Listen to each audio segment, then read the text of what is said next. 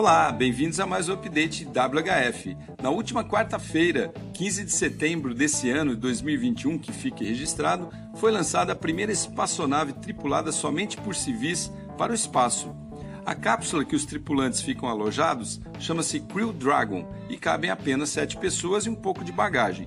O foguete que a impulsiona chama-se Falcon 6 e é fabricado pela SpaceX, é daqueles foguetes reaproveitáveis e faz parte do projeto de Marte de Elon Musk, ou seja, eles voltam à Terra depois de lançarem uma espaçonave. O lançamento foi super bem sucedido e a cápsula já está em órbita a uma distância de 575 km da Terra e a uma incrível velocidade de 27 mil km por hora. Para se ter ideia, o avião supersônico mais rápido do mundo voa a uma velocidade de 6.200 km por hora, apenas um quarto da velocidade dessa nave.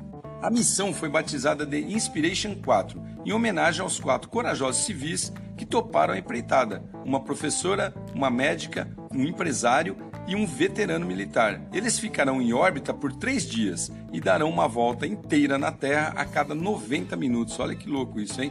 O pouso deve ocorrer no litoral da Flórida, de onde partiu.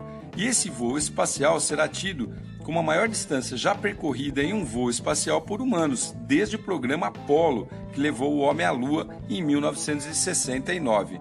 Olha só aí, mais uma conquista espacial na conta dos humanos. Bacana, né? Sou Cássio Bettini, compartilhando temas sobre comportamento e inovação oferecidos pela WHF. Até a próxima!